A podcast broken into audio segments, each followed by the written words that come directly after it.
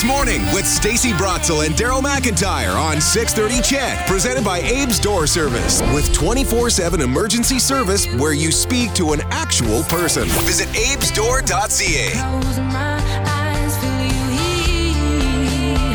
Forever, you and me together. Yeah, I think this is an appropriate song because a lot of women, you know, when they get to that age and uh, even younger than what you think when I say that age, going through some uh, hot flashes and going through some really serious uh, issues when it comes to menopause and perimenopause. We do try to, to. It seems like we try to laugh at it because, yeah, sometimes when it's something's difficult, you try to find some humor in it. Uh, comedian Sandra Shamas found a little bit. perimenopause. The 10 exciting years before real menopause kicks in. So sometimes in all that pain and, and frustration, you got to laugh. But man, you, you got to focus in on the serious stuff that is behind it as well. Yeah. So uh, I don't know if anyone has heard of the Menopause Mission, but you will now because Jesse Schewchuk is here. She's the director of Menopause Mission. She started Menopause Mission.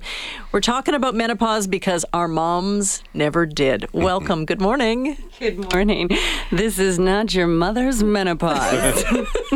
Well, maybe it is. It's just more discussed. Menopause doesn't change, Because just have- conversation does. Yeah, because it? I have no idea what my mom went through. Mom, Yeah. if you're listening, let's talk. yes, yes, they didn't talk about it. Our grandmothers didn't talk about it. It was hush hush. You know, just grin and bear it, get through it. Shameful? so there's so much shame uh, definitely around it there's stigma there's grief that happens there's identity crises because when we we look at ageism uh, in itself menopause is applied to you know the old haggard woman that is no longer useful right and so we go through this transition that is really a whole change of oneself from the inside out Can we talk about your experience with, with menopause? most definitely. So I am an A type, uh, run a business, very busy person. You're fulfilled. I'm so fulfilled. And uh, so I've, I've seen burnout twice and definitely know what exhaustion feels like, some of those symptoms. So, anyway, in June of last year, I ended up in bed crying relentlessly. I mean, crying the way I did after my mom died. It was heave sobbing, and I couldn't stop. I didn't want to get out of bed. This was not usual for me. Um, prior to that, I'd been waking up with insomnia during the witching hour, which known as between two and 4 where you cannot get back to sleep. Sheets are drenched, um, body odor changes, weight gain. Uh, and almost what felt like overnight, there was a bunch of cellulite all over my legs suddenly, and it was just I didn't even recognize myself. I didn't even recognize myself, and there was suicidal ideation. So That's something that we don't hear cord, uh, you know, tied to menopause very often. Yeah. Well, and it's interesting that you say that because since this has launched, I've had so many people reaching out to me, so many women suffering in silence, going, I didn't know what was wrong with me. I thought I had on, onset early dementia. Um, you know, I, I think that I need to leave my marriage. I can't handle my children. Maybe they're they're better off with their, you know, their part, my their father or whatever that looks like. I mean, this is just this big confidence hit that happens too. And you're like, I don't know what just happened to me. One woman did reach out and she sent me the video of uh, her cousin. Elizabeth, and uh, it- it's produced by the Royal Alexandra Hospital here in Edmonton. And you know, Elizabeth um, took her life and uh, died by suicide, and they think it is very much likely related to her experience with menopause. And yet I've, I've I, I hear people talk about is it, it, it doesn't get d- dived into in enough depth that it is very superficial. So you know, my first uh, d- my fir- my first inclination on talking of this was to go find something funny to set it up, right? Because we don't dive into the reality of it and how hard it is on individuals and families. It impacts everyone. I mean, the mother, the matriarch, tends to be the core of the family unit. And so if she is, you know, unstable, world is rocked, everything feels like it's falling apart, unraveling, can't think, can't remember, can't find your keys, can't articulate sentences, can't recall, um, melting, melting. Like women are just melting from the inside. And, and what's interesting is that we actually lose gray matter we actually lose gray matter because there's estrogen receptors in our brain. And so, you know, one of I, ended up doing a documentary series to see myself through this as a cathartic, empowering experience. And the episode is called Literally Losing Your Mind because mm. we mm-hmm. are. and so, of course, it's going to impact children and husbands and families And jobs. and, jobs, careers. You know, we're trying to show up, show up. Are you giving it enough? I, I went for lunch with uh, an old friend yesterday, and she had a conversation with her boss about. He's like, "Are you coming with a full tank? Are you really giving it all?" And she's going home, going, "I can't do this." It's just the inability to cope through the the shifts. And and when this is happening, we're hearing about. I know I have a neighbor who uh, who has already gone through it, and she's 49, and she's already you know full menopause. It's over. She's she's over it. This is happening to younger and younger people too. Yes. So stress, stress, stress, stress. When he started with by saying this is not your mother's menopause, um, because it may very well not be. Okay. Stress levels are exacerbating symptoms within the body, right? And so for me, when I first um, got help, so in that moment of crying relentlessly, suicidal ideation, my daughter came and sat on the side of the bed and said, Mommy, do I need to call someone? And that's when I knew I needed to call someone. I was on the waiting list to get into the menopause clinic. I was denied by one hospital here in the city and on the waiting list for another for a year and a half, two years what do you do in between, right? And so I went and saw my naturopath and I immediately got onto IV therapies and we were actually treating exhaustion and burnout because of the exhaustion and the burnout were heightening, magnifying all the symptoms, which is why I was experiencing it so intensely. So we have all of these expectations of, of handling the household and and still doing the jobs that our moms did, that our mothers mothers did, our grandmothers did, and we're just going a million miles an hour, and then it hits us. Right. And so I think that, and from what I've heard from the experts that I've spoken to, it's earlier onset and the symptoms are magnified due to the stress levels that women are under. That's interesting. It is, and it's also interesting too that some people are able to get through it quickly, and some people it will literally go on for a decade and a half, maybe even more. Uh, so you stick around. We need to take a quick break. I want to come back and just talk about. So, what do you do about it? That's that's important. How, what do you do? You can recognize it, but uh, we'll dive into that with Jesse Schewchuk when we come back here. Take it easy,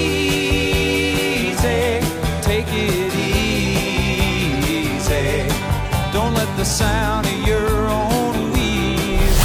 Door Service, where service is their specialty. Proud sponsor of This Morning with Stacy Brotzel and Daryl McIntyre on 630 CHED. Welcome back to this morning with uh, Stacy and Daryl, and uh, a lot of people weighing in. Jenny says, "Thank you for bringing this topic up. I'm in perimenopause, and it sucks." I talked about my mom and how I didn't know. Uh, what she was experiencing when she was in menopause, and my mom was listening, and uh, she texted in saying, "I did talk about it. You weren't listening." Well, and that that could be a real thing because people don't want to talk about it sometimes. Is and what's it's the not danger? going to happen to me. I'm 30, and I'm, yeah, that's for old ladies. And now it's like it's here, and and I think that we wait too long. We can. We definitely can. Um, so perimenopause can onset as early as 35, and I'm actually seeing that a lot with this event that we're putting on this month in honor of Menopause Awareness Month. I'll I'll reach out to folks or I'll talk to people, and and often the response is, "Oh, well." Not looking forward to when I get there, and I'm too young for that. And I mean, Yep. I've been through this for the last two years, and doctors are often dismissive um, in your late 30s, early 40s. They can be. This it's very very real. You're coming in with depression and anxiety symptoms, and sometimes getting put on antidepressants rather than actually dealing with a hormone imbalance. So um, it's never too young to get educated to be able to watch for the signs and symptoms because these are often the years that we're child rearing or that we're career skyrocketing or, or whatever that may be. And so you know, cloaks on, capes on, Wonder Woman, mm-hmm. heads down, grin and bear it. Don't pay attention, and we don't pay attention until it's too far, and then it's reactive rather than proactive. So let's get educated. So what do you do about it? Uh, you know, and there's a number of things uh, that could be for your family, for your partner, uh, could be for your family, for you as an individual. I know you're not a medical professional, but obviously you've been running down this road for a little bit, and maybe that's part of what this event uh, on the 15th is going to help address as well.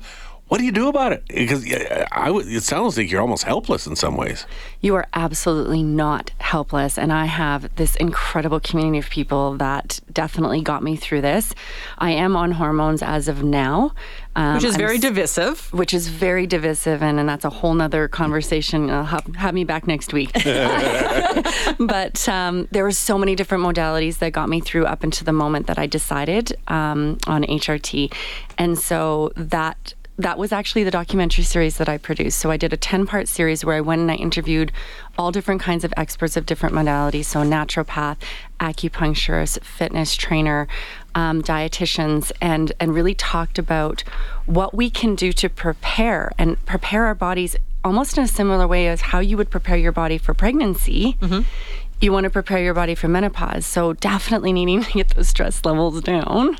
Um, but there are so many different modalities of support that one can access um, while you're going through this transition, depending on the symptoms you're experiencing.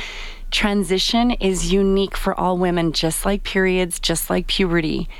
It's unique. So you're going to align with different modalities and different help depending on what your symptoms are. So you want to treat your symptoms, right? Okay. Uh, we got this text message from Jeff saying, My poor wife has been going through this for uh, almost 15 years. How can partners help? Because, uh, you know, you were talking about earlier about um, the high divorce rates uh, around this age. How can men help their spouses through this? Again, I think that uh, it's about education, and rather than uh, coming at it through the emotional side, which is, I think, a bit more difficult for men to attach to, maybe let's look at the science of it. And so, when you have an understanding of estrogen. Um, estrogen storms, estrogen crashes, how estrogen impacts the body, and the the receptors over the body and how that shows up. This is language I think that men can kind of more align with is the science of it, and then it makes sense.